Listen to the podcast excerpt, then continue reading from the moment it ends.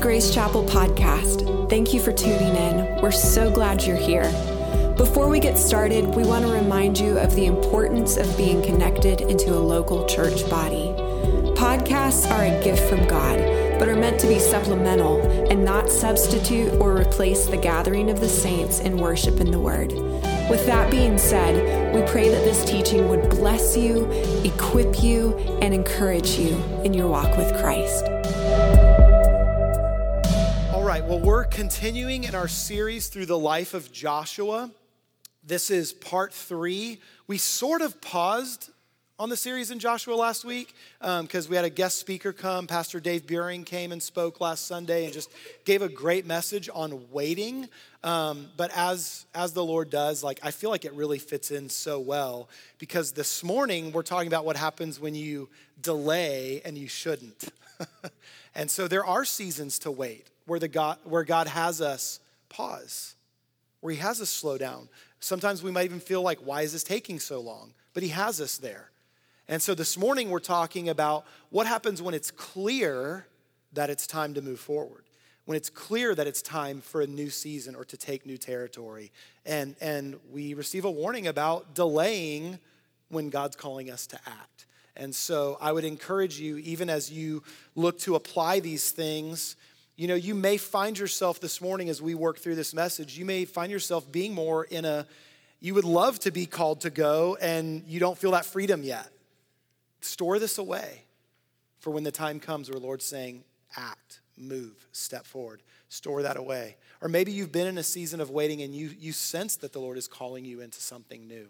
Um, I, I pray we'll all hear something this morning that would equip us and encourage us how to have eyes of faith and then to put some obedience behind that faith and take territory God intends for us. So that's where we're heading together this morning. So I know we've just been praying and worshiping, um, but I want to just pray together one more time as we move into Numbers chapters 13 and 14. And so you can start turning there if you want. I'm just going to ask the Lord to come and speak to us through this story um, found in Numbers 13 and 14. So, Lord, we thank you for Joshua and his life in particular. Um, God, his faithfulness to you. And Lord, I just believe there's much for us to learn from his life and his walk with you. And so, Lord, um, I just pray this morning as we look at this passage and we see some people walking in courage and in faith, and we see others wrestling and struggling and even, even shrinking back. Lord, I pray that we could see you for who you are. Lord, that you would instill this truth in our hearts. God, that we could be people who, who walk by faith and not by sight. God, whose eyes are fixed upon you. And that we would have courage even in the face of obstacles. God, to do what you've called us to do. Would you do that work in us? And Lord, I just want to pray especially if there's any of us present that this applies in a very specific way in our lives right now. God, would you, would you just speak some truth into our hearts? Lord, may we hear what you want to say. May we respond to just your Holy Spirit promptings. And Lord, we thank you that where you correct us or where you call us, God, by your grace, you give us the ability to walk it out.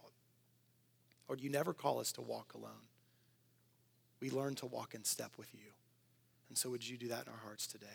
It's in Jesus' name we pray. Amen. Amen. All right, so we've been we've been kind of looking at Joshua so far in this series during kind of some of his earlier younger days. He has not taken leadership yet.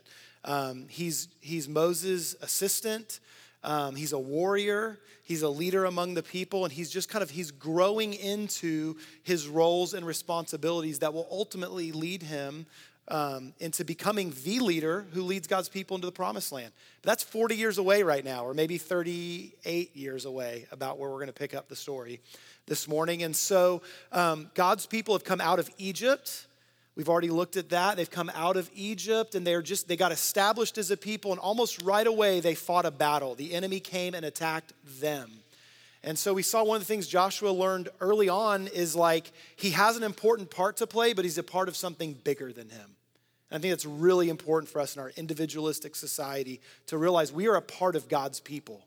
And he does call us to specific things as individuals, but he, he, we are meant to be anchored in community. And so we do this together, collectively. And not only is it bigger than us in the sense of like I'm connected with other people here and now, but I'm a part of a, a story that God is telling over thousands of years. And so we're coming into the middle of thousands of years of people walking with God. And we're called to be here in this time, in this season, in the place He has us, with the people that He has us with. And so we start out the story just seeing like Joshua stand and fight and do his part, but learning to rely upon the Lord and upon others, like right from the start of his story. And then a couple weeks ago, we looked at how important it was that early in Joshua's life, he learned to be established in just um, cultivating a relationship with God, and how he watched Moses as a friend of God, and Joshua would purpose in his heart, I'm going to hang out in the presence of the Lord. I'm going to make that my, my norm, my habit, my routine is to be in the Lord's presence. And so, collectively, as a people, they were to learn to be in the Lord's presence, and individually, everyone was called to spend time with the Lord. And so that intentionally leads us into this because if we don't learn how to cultivate that walk with the Lord, how will we even know when He's directing us now to some action? And so we pick up the story now this morning. Um, and we're going to do this a little differently. There aren't like three main points, like here's your three application points. We're just kind of breaking the story down into three pieces. And so there's the, the, the children of Israel about to be called to go spy out the land. And so we have them spying out the land. Then we have their report when they come back from spying out the land. And then we have the results of that report, what they do in response. And so here's the call to spy out the land. So this is Numbers 13, verses 1 and 2. The Lord spoke to Moses, saying, Send men to spy out the land of Canaan, which I am giving to the people of Israel. I want you to see that right from the beginning. This wasn't go spy out the land to see if maybe this will work out. it was very clear from the start the time is now, and God is ready to give them the land and he just wanted to go scout it, get a sense of what you're about to encounter. And so send the men to spy out the land of Canaan, which I am giving to the people of Israel. From each tribe of their fathers you shall send a man, every one a chief among them. Now, typically, um, if you've heard this story before, you know, you, maybe you learned it all the way back when you were a kid in, in Sunday school or something like that. Like, we, we hear about the 12 spies, and they are the 12 spies. But these were leaders. These were like chiefs among the people. These, these are people of influence and leadership who are called to go out together and scope out the land that God is giving them. It's a gift that God wants to give them. And so they're sent out. Um, now, I'm not going to unpack this this morning for time's sake, but you could read through verses 3 through 16, kind of give us a sense of who these people are. We get their names, and so we just see these key leaders identified in the scripture that are being sent out. And then Moses gives them some instructions, verses 17 through 20, and this is the essence of the instructions he gives them. He tells them, number one, go check out the people that are in the land, see who's there. Are they weak or are they strong? Are they many or are they few? So get a sense of what you're about to face. Who are these people? What are they like? How many of them are there? Not only do I want you to go discover the people, I want you to see how they live. How do they live? Is the land pr- um, productive for them? Like, is it good or bad? Like, are they utilizing the land well? Is it providing for them? And also, like, how do they live? Are they just kind of camping out or do they have established strongholds, fortified cities? And so get a sense of the people, get a sense of how they live. And then finally, Moses is saying, go check out the possibilities. Like, not just the, the obstacles, like the people that we're gonna face and, and how well they're fortified or not. Go check out the possibilities. See what the land is like. Is it rich? Is it poor? Are there trees there? And bring us some of the fruit. I wanna see examples of the fruit. And so these men go out for 40 days and they scope out the territory. They get a sense of the people, they get a sense of the land, they get a sense of what it's like there. And so, in the midst of these 40 days, um, did I give these bullet points, Andrew, to pop up there? Let's just pop these, these up there really quick. So during their 40 days of exploration, they, they discover this. This is in Numbers 13, 21 through 25. First of all, the people. In an area called Hebron, they found descendants of Anak.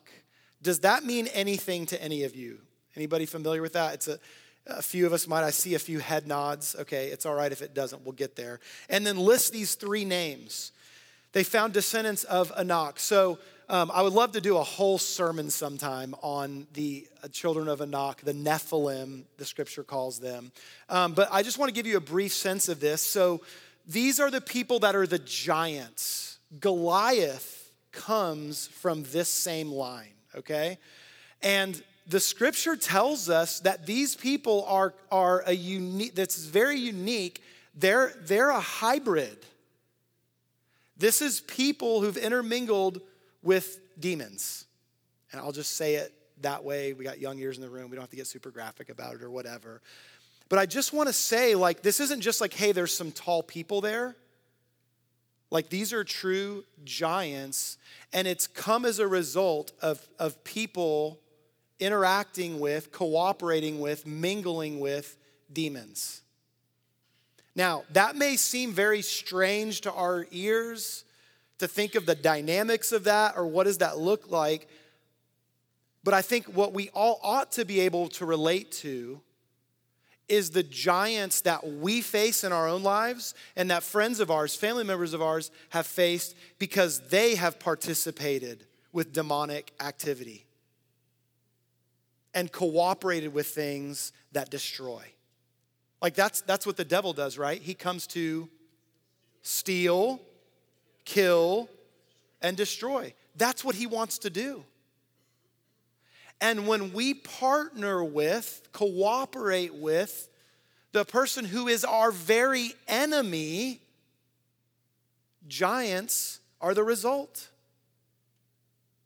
If you've ever personally walked through like an addiction, as an example, or you have a close family member who has, you know what a giant that can be.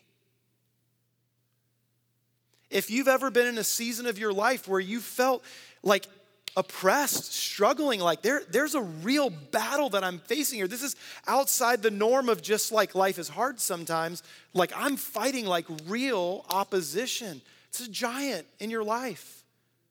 And so they go into the territory and they identify hey, in that area over there, Hebron, there's some giants there. We know about those people. Man, this is this is going to be a battle. Like we got to face something big here. And so they see that. They also saw giant opportunity. Like the fruit that they discovered and they found, they brought back, it says pomegranates and figs. A single cluster of grapes had to be carried on a pole between two men. So there was a lot of fruit there. There was a lot of good stuff waiting for them there that was fruitful and wonderful, but there were obstacles there. There were giants there. There were demonic influences at work in that territory. So, kind of a mixed bag, right? Like that'd probably be the way I'd look at it. Kind of a mixed bag. There's some, there's some good opportunity here, there's some real challenges here. And so they return after 40 days of spying out the land. They've taken all of this information in. And I just, I just want to say at the outset of this, they were instructed to go check things out. And it was right and good for them to give a full, accurate report of what they saw. There's nothing wrong with seeing things for how they really are.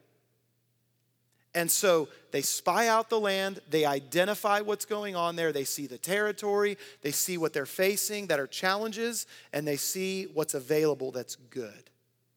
And they do see that it's a land flowing with milk and honey. There's good stuff waiting for us there. And so they come back from, from spying out the land, and now they give their report. And so let's start together by just reading kind of their initial assessment, the first few words given. And so they come back to Moses, and all the people are there, and they're, they're giving this report to Moses, and this is now in Numbers 13, verses uh, 27 through 29. And they told Moses, We came to the land to which you sent us. It flows with milk and honey and this is its fruit. So they, they show them the good.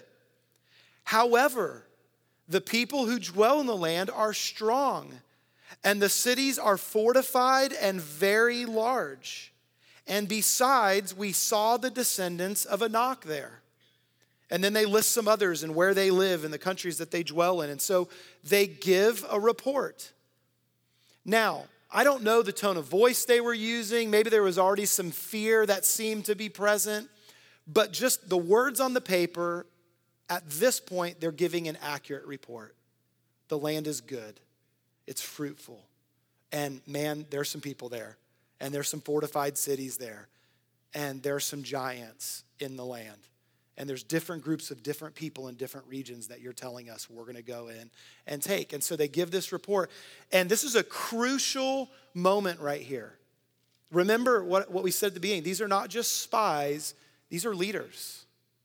So what they say and how they communicate it matters. And I believe Caleb very much sensed this moment and the possibilities. Let's just by show of hands, really quick. How many people in the room would you say you tend to lean towards like the pessimistic side of things? Anybody willing to admit that this morning? Tend to be a little more on the pessimistic side? All right. Re- realistic. I'm saying pessimistic right now. I think realistic is probably where we should be, but I'm pessimistic, right? Like I can lean that way. I think all pessimists view themselves as realists, right? Rick? Yeah. Yeah.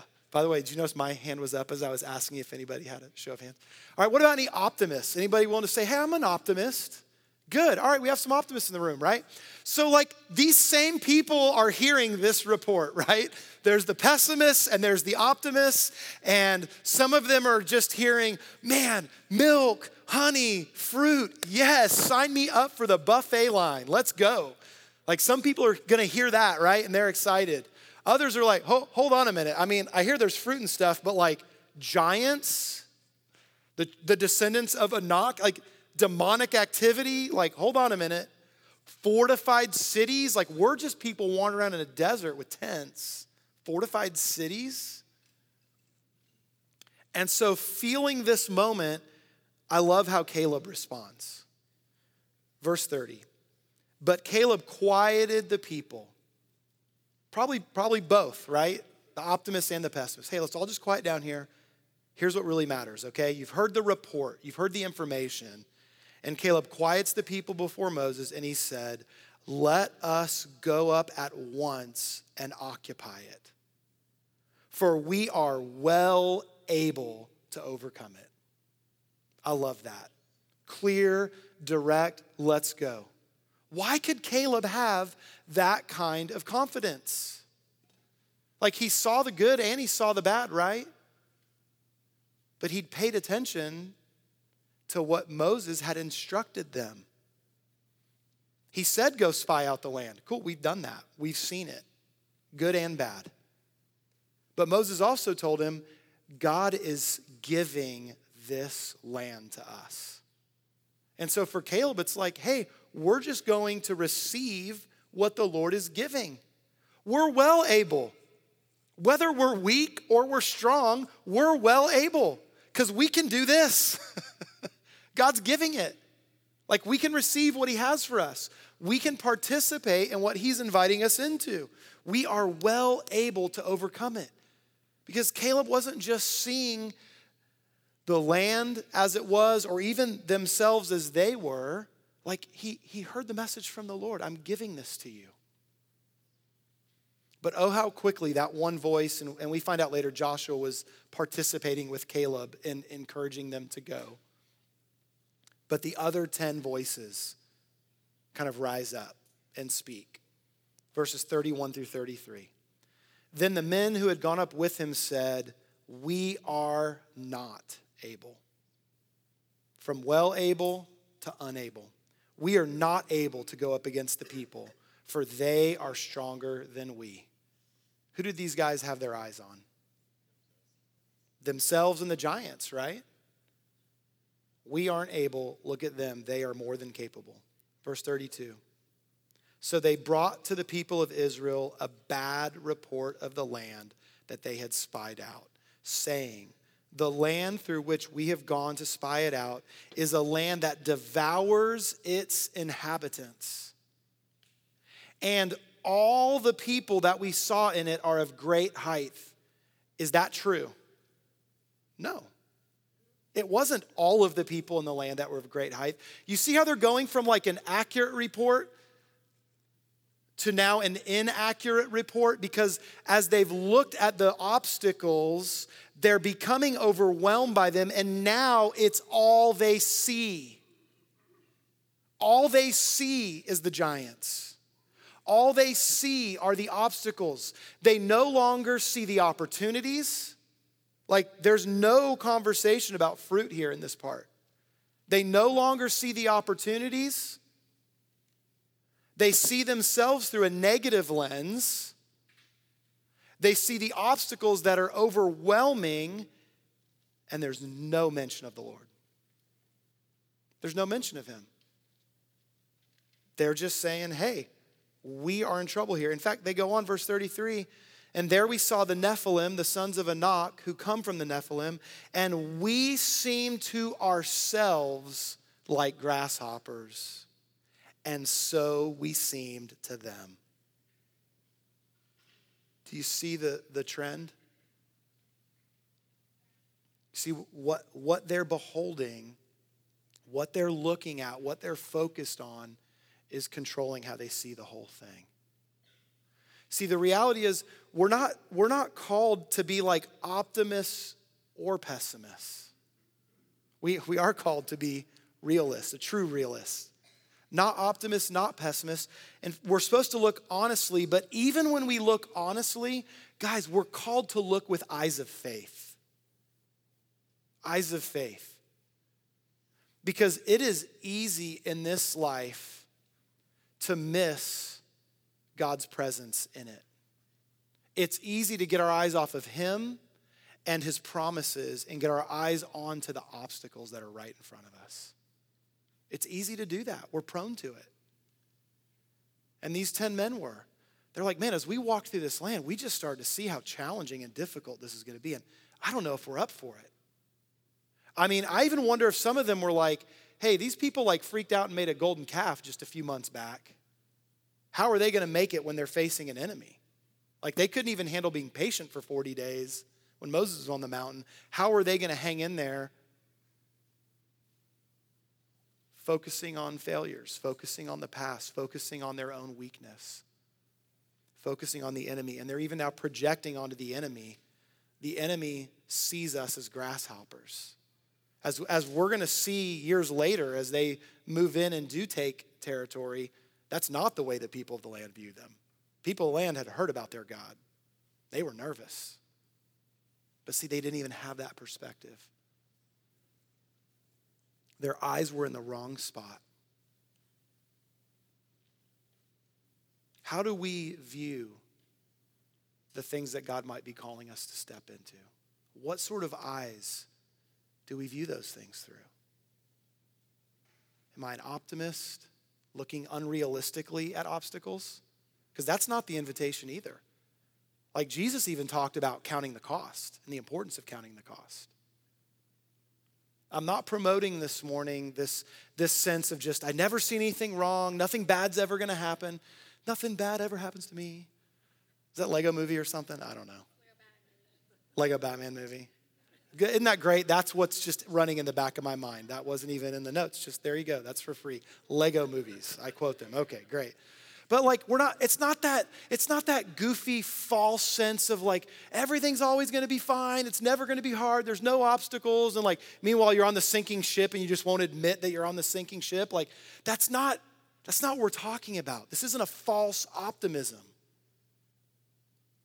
It's recognizing that when God says, Hey, I'm calling you to go there, and I'm going to be with you when you go there, trusting Him, taking Him at His word. And so going, Hey, I can look honestly at these obstacles and go, Hey, there are giants there, but they're nothing in comparison to my God. And in Him, I'm able. In fact, maybe He wants to slay some giants because it's time for them to go. And in order for me to enjoy fruitfulness, these giants have to be faced first. And I'm not alone. God is with me. Paul talks about this idea of walking by faith, not by sight, not just relying our own perception of things, but trusting what God has spoken. And what I love about this, the context of this, this verse, you guys know that verse, walk by faith, not by sight? It's from Second Corinthians 5, verse 7. And actually, the context of the verse, Paul's talking about the ultimate promised land. He's talking about navigating the days of our life here with heaven set before us. And at times, that longing to just go and be there. and yet, there's stuff for us to do here. And so, how do we navigate that? And so, I want to read a little bit of this context here. This is Second Corinthians 5, verses 6 through 9. So, we are always of good courage. We know that while we are at home in the body, we are away from the Lord, for we walk by faith, not by sight. Yes, we are of good courage, and we would rather be away from the body to be at home with the Lord. So, whether we are at home or away, we make it our aim to what? Please Him. See, friends, here's what's so important. When we're talking about taking new territory that the Lord wants to give us, for many of us, that'll even mean like things, we, things we've dreamt about for a long time. Maybe it's a particular like job or promotion, a place we want to be. Uh, you know, I don't know what it might be for you, but like we all have these like dreams that we carry around, things we'd like to see happen. But even the very gift that God wants to give us, our eyes can be consumed by that thing instead of just aiming at Him. See, we aim at Him and we just let Him take care of the rest. And so, the real thing that needs to hold our eyes is not the obstacles or the opportunities, it's Jesus. And we make it our aim to please Him. And so, whether He's calling me to wait, as Pastor Dave talked about last week, you know what I can do while I'm waiting? I can, I can fix my eyes upon Him. I can enjoy the Lord. I can wait and I can worship. And He can be my vision, He can be my focus. And then when He's saying, hey, it's time to take some steps, some faith filled, obedient steps into a future I have for you. I'm not just chasing my dream or my future, I'm aiming to please God. And so I go with Him and for Him because He's in it. And so when there's fruit to enjoy, I can enjoy it with gratitude. When there's giants to face, I can face them with confidence, knowing God is with me. He's got this. And so we aim our eyes at Him. I don't know if y'all remember back, because this was a few weeks ago now, um, but when we were talking about spending time in the Lord's presence, we talked about how easy it is um, when, our, when our sight is off and, and we find certain things to prioritize. And, and I said it like this what we prioritize, we will idolize. And what we idolize, we'll worship. When we fix our eyes on Him, when He's our priority, then we worship Him. And then, whatever road we're walking, whatever step of obedience, it's an act of worship It's an act of worship. Even facing a giant can be an act of worship. All right, God, this thing is intimidating and it's in my way. But you said it's time to face this thing. And so I want to participate. I want to say yes. I want to obey you. But God, I'm excited to see what you're going to do in this. And we watch Him work in that situation. We walk by faith, not by sight. He's the one that should hold our gaze. All right, last thing, the response. I'm sure many of you know the response, but I just I want you to see this. Um, even if we can't relate to all of it, it's kind of there's a lot of things that happen in the people's hearts when they respond to this report. Because up to this point, we just have the leaders. Some of them are saying good and encouraging things like Caleb, like, let's go for it. Others are giving the discouraging report. And now it's time for the people to decide what are we going to do? How are we going to respond to this? And so, Numbers 14, verses 1 through 4, paint the picture. And sadly, it's not good. Then all the congregation raised a loud cry, and the people wept that night. And all the people of Israel grumbled against Moses and Aaron. The whole congregation said to them, Would that we had died in the land of Egypt, or would that we had died in this wilderness. Why is the Lord bringing us into this land to fall by the sword? That's a great question. You really think that's what's going on? It's how they felt. Why is the Lord bringing us into this land to fall by the sword? Our wives and our little ones will become prey. Would it not be better for us to go back to Egypt? And they said to one another, Let us choose a leader and go back to Egypt. Man, look at that report. The obstacle felt so overwhelming. It's not even like they had started and like lost a battle. They're just seeing the difficulty ahead, and this is their response to it. Crying loudly and weeping. They're grumbling. They're grumbling, they're complaining, they're looking back. These are some sure warning signs for us. When I find myself just stuck and grumbling about my circumstances, grumbling at the Lord, grumbling at my spouse, you know, maybe we got in a spot and like one of us was kind of encouraging us to go this direction. The other one was like, ah, I don't know, maybe I'm apprehensive. And now we're there and it's not going so well. No, nobody can relate to that? Okay. right? Like, I'm talking about real life stuff here. And we find ourselves like down and grumbling, looking back. Oh, I wish we could just go back to that. Even questioning why God would bring them there to die. Listen, like, I, I don't know about you guys. I read that list, I'm like, man, I totally do this. I do this stuff.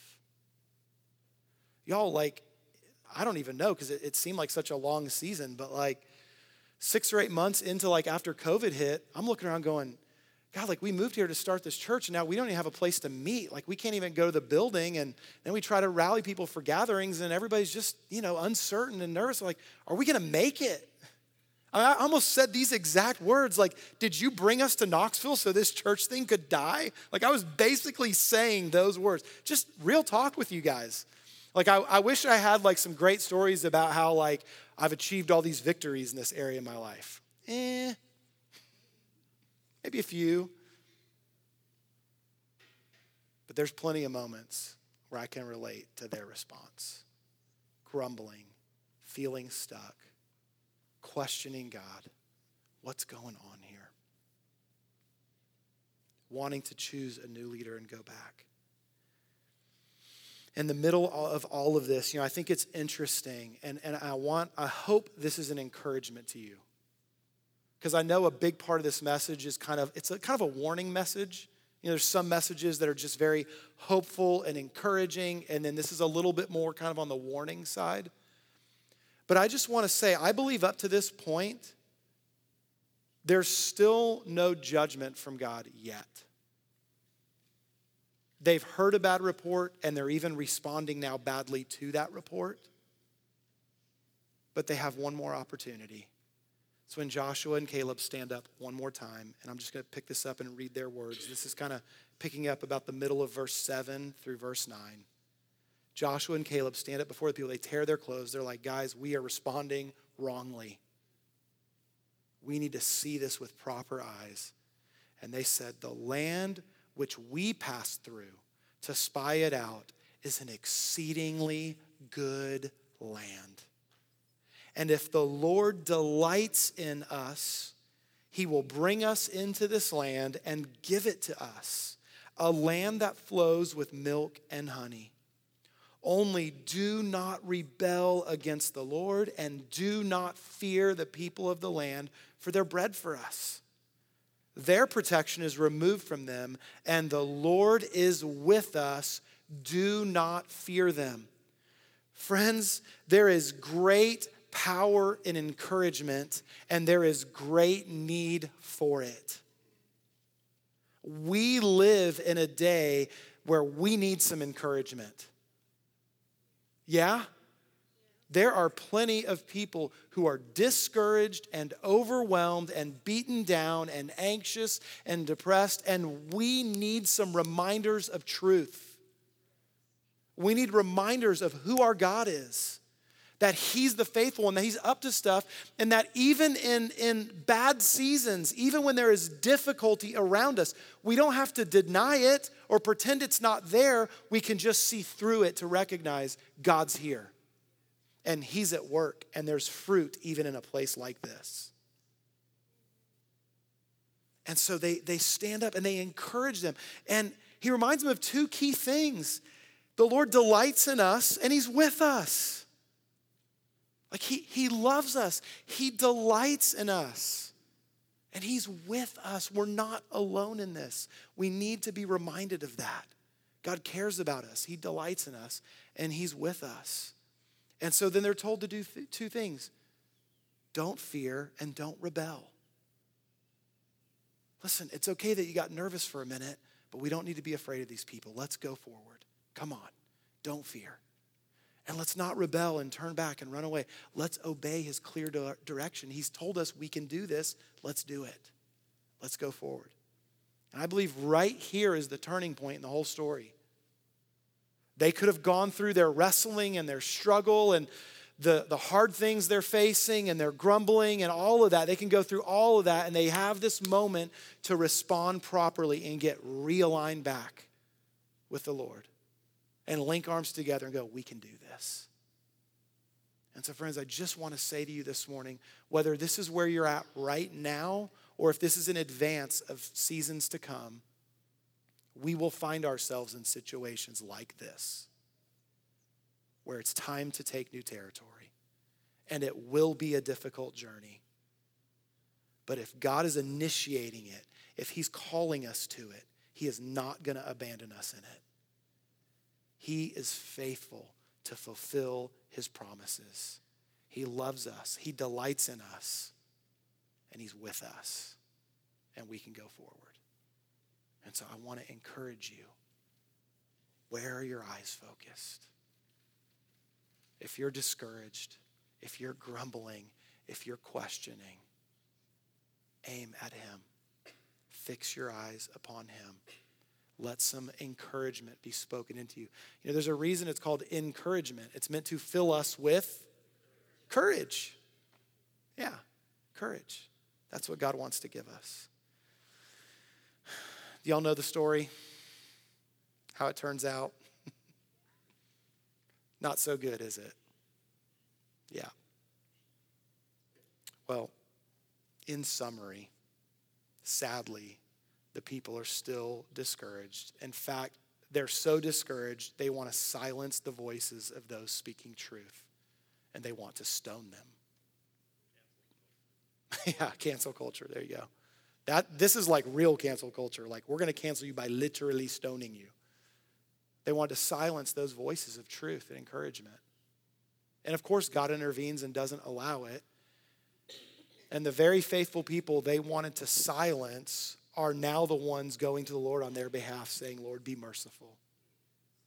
And Moses cries out to the Lord on behalf of the people. And I, I want you to see something that I, I just don't think we often consider like I know, I know our culture doesn't consider it for sure. But I, I am afraid that even within the church, we are, we are more and more, we aren't considering how the Lord feels about things. We're very aware of how we feel about things. I like this, I don't like this. This makes me sad. I wish it was different. We're very aware of our emotions, of how we feel about things. And we actually spend a lot of time in church trying to preach to people's emotions and make them feel better. Now, I do believe God cares about people, and I do believe God wants to comfort people. But it's time for the church to remember that God feels certain ways about certain things. And will we care about how He feels? And I want you to see how He feels about this, because He's done a lot for them. He's brought them out of slavery. He's forming them into a people. He's providing their daily meals. He's already helped them defeat the first enemy that they faced. And he hears all of this in, in Numbers 14, 10, and 11. Then all the congregation said to stone them with stones. But the glory of the Lord appeared at the tent of meeting to all the peoples of Israel. And the Lord said to Moses, How long will this people despise me? Like he took it personally. How long are they going to despise me? Do they even see me? Do they trust me? Do they understand my heart towards them? How long will they not believe in me in spite of all the signs that I have done among them? This is what the Bible's talking about when it talks about the fear of the Lord. Like, do I have reverence for him? Do I understand him and where he's coming from and his perspective? Do I care about how he feels about things? God's like, man, I want to show off for you. I want to provide for you. I've got this land for you. I've made a space for you. How long will you despise me? How long will you not believe in me? And even in this, I love when Moses appeals for pardon and mercy, he appeals to the character of God, not the goodness of the people, because they ain't. Numbers 14, 17 through 19 now. Moses is crying out to the Lord to pardon the people. And he says, Now please let the power of the Lord be great as you have promised, saying, The Lord is slow to anger and abounding in steadfast love, forgiving iniquity and transgression but he will by no means clear the guilty, visiting the iniquity of the fathers on the children to the third and fourth generation. Please pardon the iniquity of this people according to the greatness of your steadfast love, just as you have forgiven this people from Egypt till now. Moses drew upon what he knew about the Lord, the revealed character of God, and asked for mercy. And so, friends, to, to close things, I, I want to remind you of a couple of things of what comes next. You can read the rest of the story, it's verses 20 through 45. The first thing I want to encourage you with is the promise does come, but it's delayed. And it's delayed by a whole generation. It's delayed by a whole generation. This current generation of adults had to die in the wilderness 40 years because they were unwilling to trust the Lord and obey. But the Lord did fulfill the promise. He gave it to the next generation and to Caleb and Joshua, those two faithful guys who said, We believe and we trust in the Lord. 40 years later, they finally begin to take the territory. Now led by Joshua Caleb's an old man, but still going strong, as we see in the scripture. And I love what happens. I want to read this to close things this morning. This is Joshua 15 now. 40 years later, after bringing the good report, even seeing the giants in the land, and look what the scripture says. Joshua 15, verse 13. According to the commandment of the Lord to Joshua, he gave to Caleb, the son of Jephunneh, a portion among the people of Judah, Kiriath Arba, that is Hebron. What's Hebron? Arba was the father of the Anak. This is the area where they saw the giants. Verse 14. And Caleb drove out from there the three sons of Anak, the same three names that were mentioned when they were spying out the land. He drove them out, the descendants of Anak. God is faithful. The giants will be slayed. Will we choose to not rebel and to not fear? When the Lord says it's time to go, will we be faithful to go? Let's fix our eyes on Him and we'll have everything we need. Amen? Amen. Amen. Let's pray. Lord, thank you that you give us the instruction of Scripture for our benefit, for our growth and our learning. Lord, thank you that we can learn from the successes and faithfulness of your people. And God, that we can also learn from their struggles and mistakes. And Lord, I, I just acknowledge I can relate to a lot of the mistakes made in this story. God, there are times where it's just easy for me to just see what's right in front of my eyes and become discouraged and feel defeated. God, to grumble, to wonder where you are and what you're doing. God, I just I acknowledge that to you this morning. Lord, I, I pray that today in my life and in my life going forward, and God, I pray this for my friends here in this room as well. Lord, that when we need to, we will hear this warning and we will hear this correction. Lord, that our eyes would be fixed upon you, knowing that you delight in us, that you are with us, and that you are faithful to accomplish your promises. God, that you have good fruit for us in the land, and that there will be obstacles. God, when we're, when we're living in your kingdom and we're participating in taking new territory, there will be giants, there will be obstacles, but in you, we are well able to overcome them. Fill us with courage, and may our eyes be fixed upon you. It's in Jesus' name we pray. Amen.